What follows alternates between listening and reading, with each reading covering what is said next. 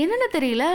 கொஞ்ச நாளாக அப்படியே மைண்ட் வந்து பிளாங்க் ஆயிடுச்சு என்ன பண்ணுறதுனே தெரியல. நெக்ஸ்ட் லைஃப்பில் என்ன எதை நோக்கி போயிட்டுருக்கோம் எதுக்காக வேலை செய்கிறோம் எதுக்காக தூங்குறோம் எதுக்காக சாப்பிட்றோன்ட்டு எந்த கேள்விக்குமே பதில் தெரியாமல் அப்படியே சுற்றிட்டு இருந்தேன். சரி இப்போது என்ன தெளிவாயிட்டியா? எல்லாம் சரியாயிடுச்சான்னு கேட்டிங்கன்னா இல்லை இப்போவும் அப்படியே தான் சுற்றிட்டு இருக்கேன். இதுக்கு நடுவில் நிறைய நெகட்டிவ் இன்ஃப்ளூயன்சஸ் பேட் வைப்ஸ்லாம் வந்துருச்சா? அதனால சரி ஓகே கொஞ்ச நாள் பாட்காஸ்ட்லாம் எதுவும் போட வேணாம் அப்படியே இருக்கலாம் அப்படின்ட்டு சுற்றிட்டு இருந்தேன்னா அப்போ தான் வந்து ஞாபகம் வந்துச்சு. போன எபிசோடில் என்ன சொன்னோம்? யார் என்ன சொன்னா என்ன? உங்களுக்கு பிடிச்சதை நீங்கள் பண்ணுங்க அப்படின்னு சொன்னோம். ஊருக்கெல்லாம் உபதேசம் கொடுத்துட்டு நானே அப்படி பண்ணாமல் இருக்கலாமா? அப்படின்ட்டு என் மனசாட்சியை நான் அசிங்கமாக திட்டினதுனால இன்னைக்கு இந்த பதிவை உங்க கிட்ட பகிர வந்திருக்கேன் நீங்கள் கேட்டிருக்கிறது விண்டேஜ் வானொலி இந்த ட்ரெயினில் பஸ்லலாம் போகணுன்னாலே நான் ரொம்ப ஜாலியாயிருவேன் அதுவும் இந்த பஸ்லலாம் போகணுன்னாலே மனசு வந்து வலையோ சே சில சில சிலவன கவிதைகள் படிக்குதுன்ட்டு பாட்டெலாம் பாட ஆரம்பிச்சிரும். அப்படியே பஸ்ஸில் கமலஹாசன் மாதிரி ஏதாவது ஒரு பையன் வருவான் பார்த்து டுவேட் படிக்கிட்டே போகலான்லாம் தோணும். ஜஸ்ட் கற்பனை தான். ரியல் லைஃப்பில் அந்த மாதிரிலாம் எதுவும் நடந்ததில்லை. பட் இருந்தாலும் ஒரு ஒரு வாட்டி பஸ்ஸு பார்க்கும்போது தான் எனக்கு அந்த பாட்டு மட்டும்தான் ஞாபகம் வரும். ஆனால் இப்போல்லாம் பஸ்ஸு பார்த்தா கோவம் தான் வருது. இந்த பஸ்ஸில் கண்டக்டர் என்ன மைண்ட் செட்டில் இருப்பாங்கன்னே தெரியாது. திடீர்னு நம்மளை திட்ட ஆரம்பிச்சிருவாங்க. சரி அவங்க கிட்ட ஏதோ திட்டு வாங்கிட்டு போனால் நம்ம தலையில் எழுதியிருக்குன்னு அட்ஜஸ்ட் பண்ணிக்கிட்டே கொஞ்சம் நகர்ந்து உள்ளே போய் நின்னா பின்னாடியில இருந்து ஒரு அங்கிள் நம்மளை தடவுவார். எதுக்கு தடவுறாருன்னு அவருக்கும் தெரியாது நமக்கும் தெரியாது. சரி அதையும் தாண்டி எங்கேயாவது போய் நிற்கலான்னு பார்த்தா ஃபர்ஸ்ட்லாம் பஸ்ஸை வந்து பிடிச்சிக்கிறதுக்கு மேலே அந்த grip மாதிரிலாம் இருக்கும்.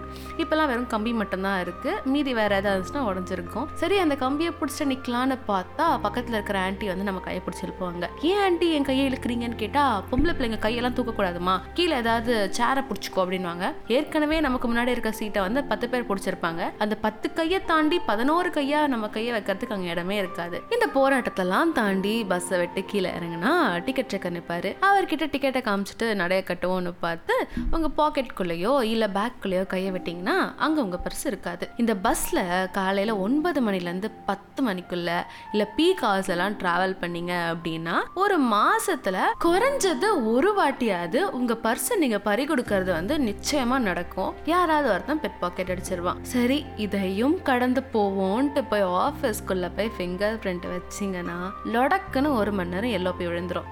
என்ன தான் சென்னையில் ரெண்டு மணி நேரத்துக்கு முன்னாடி ஆஃபீஸ்க்கு கிளம்புனாலும் பஸ்ல ட்ரெயின்லலாம் போனீங்கன்னா அந்த ஒரு மணி நேரம் எல்ஓபியை தவிர்க்கவே முடியாது. எங்க எப்போ எப்படி டிராஃபிக் ஜாம் ஆகும் எப்போ பஸ் நிற்கும் யார் பஸ் முன்னாடி வந்து நிறுத்துவான்ட்டும் உங்களுக்கு தெரியாது. சரி ட்ரெயினில் போகலான்னு பார்த்தா எப்போ ஏவன் யாரை தண்டவாளத்தை தள்ளி விடுவானும் தெரியாது.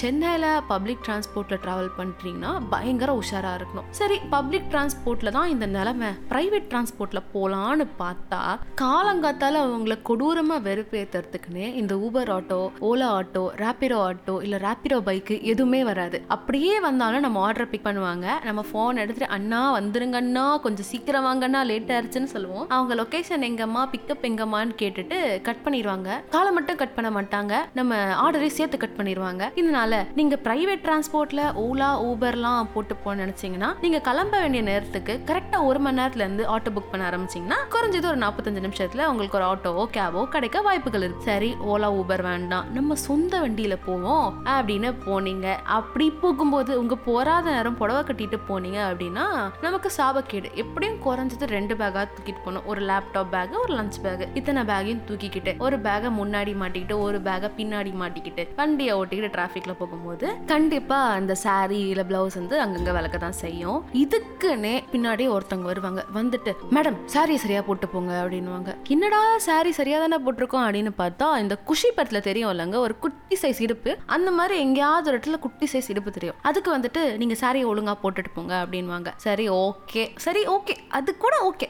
இந்த இரநூறு அடி ரோட்ல அந்த இரநூறு அடி ரோட்ல அறுபது கிலோமீட்டர் வேகத்துல போகும்போது என்னோட ஷோல்டர் பட்டையில தெரியிற அந்த கா கால் இன்ச் ப்ரா ஸ்ட்ராப் மேடம் உங்கள் ப்ரா ஸ்டாப் தெரியுதுன்னு சொல்கிறதுக்கு நான் அறுபது கிலோமீட்டர் ஸ்பீடில் போனால் எண்பது கிலோமீட்டர் ஸ்பீடில் ஒருத்தர் வந்து நம்மளை ஓவர்டேக் பண்ணி சொல்லிட்டு வர மேடம் ப்ரா ஸ்டாப் தெரியுது சரியாக போட்டு போங்கன்ட்டு. எப்பவுமே லேடிஸ்க்கு தான் இந்த அவர்ஷன் இருக்கும். நம்ம கூட இருக்கிற இன்னொரு பொண்ணோ இல்லை தெரியாத ஒரு பொண்ணோட ட்ரெஸ்ஸு சரியில்லைனா அவங்களே போய் அட்ஜஸ்ட் பண்ணிட்டு வந்துடுவாங்க இல்லை கூப்பிட்டு சொல்லுவாங்க. ஆனால் இப்போல்லாம் லேடிஸை விட பசங்களுக்கு தான் இந்த அவர்ஷன் அதிகமாக இருக்குது சரி வண்டியில் போகும்போது தான் அப்படின்னு பார்த்தீங்கன்னா மால்ஸில் ஃபுட் ஸ்ட்ரீட்டில் சும்மா போகும்போது கூட பின்னாடி வந்து சொல்லிட்டு போகிறது அது சொல்லிட்டு சாரி தப்பாக எடுத்துக்காதீங்க. உங்கள் நல்லதுக்கு தான் சொல்கிறோம் என்னங்க நல்லது? லைட் அதான் வெளில தெரிஞ்சு தெரிஞ்சுட்டு போகுது.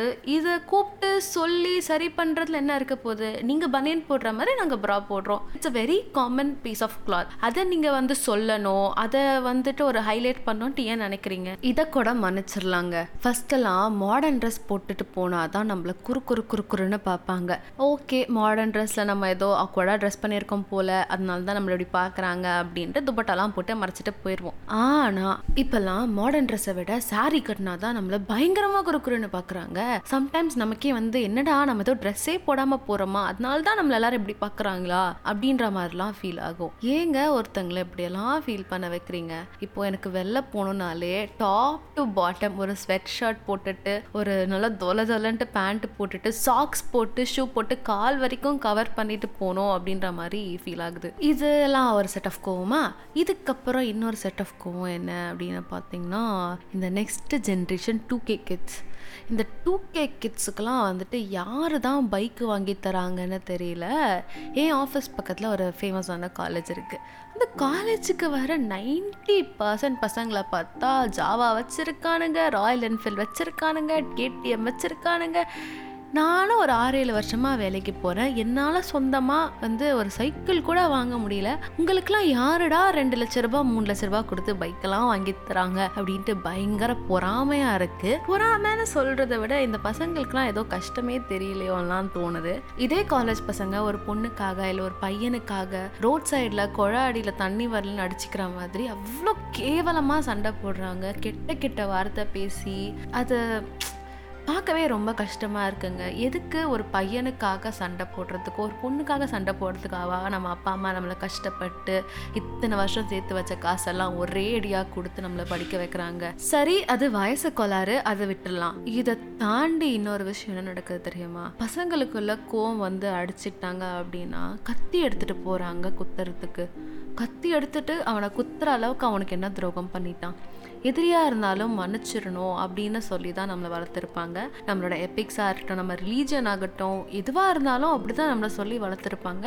ஆனால் கத்தி எடுத்துட்டு குத்த போகிற அளவுக்கு ஒரு பத்தொம்பது வயசு பையனுக்கு இன்னொரு பத்தொன்பது வயசு பையன் மேலே என்ன கோமம்? அவன் அப்படி என்ன பண்ணிட்டான்? அந்த அளவுக்கு கூட ஒரு பொறுமை ஒரு மனுஷத்தன்மை இல்லாமல் இந்த குழந்தைங்களுக்குலாம் போயிருச்சா?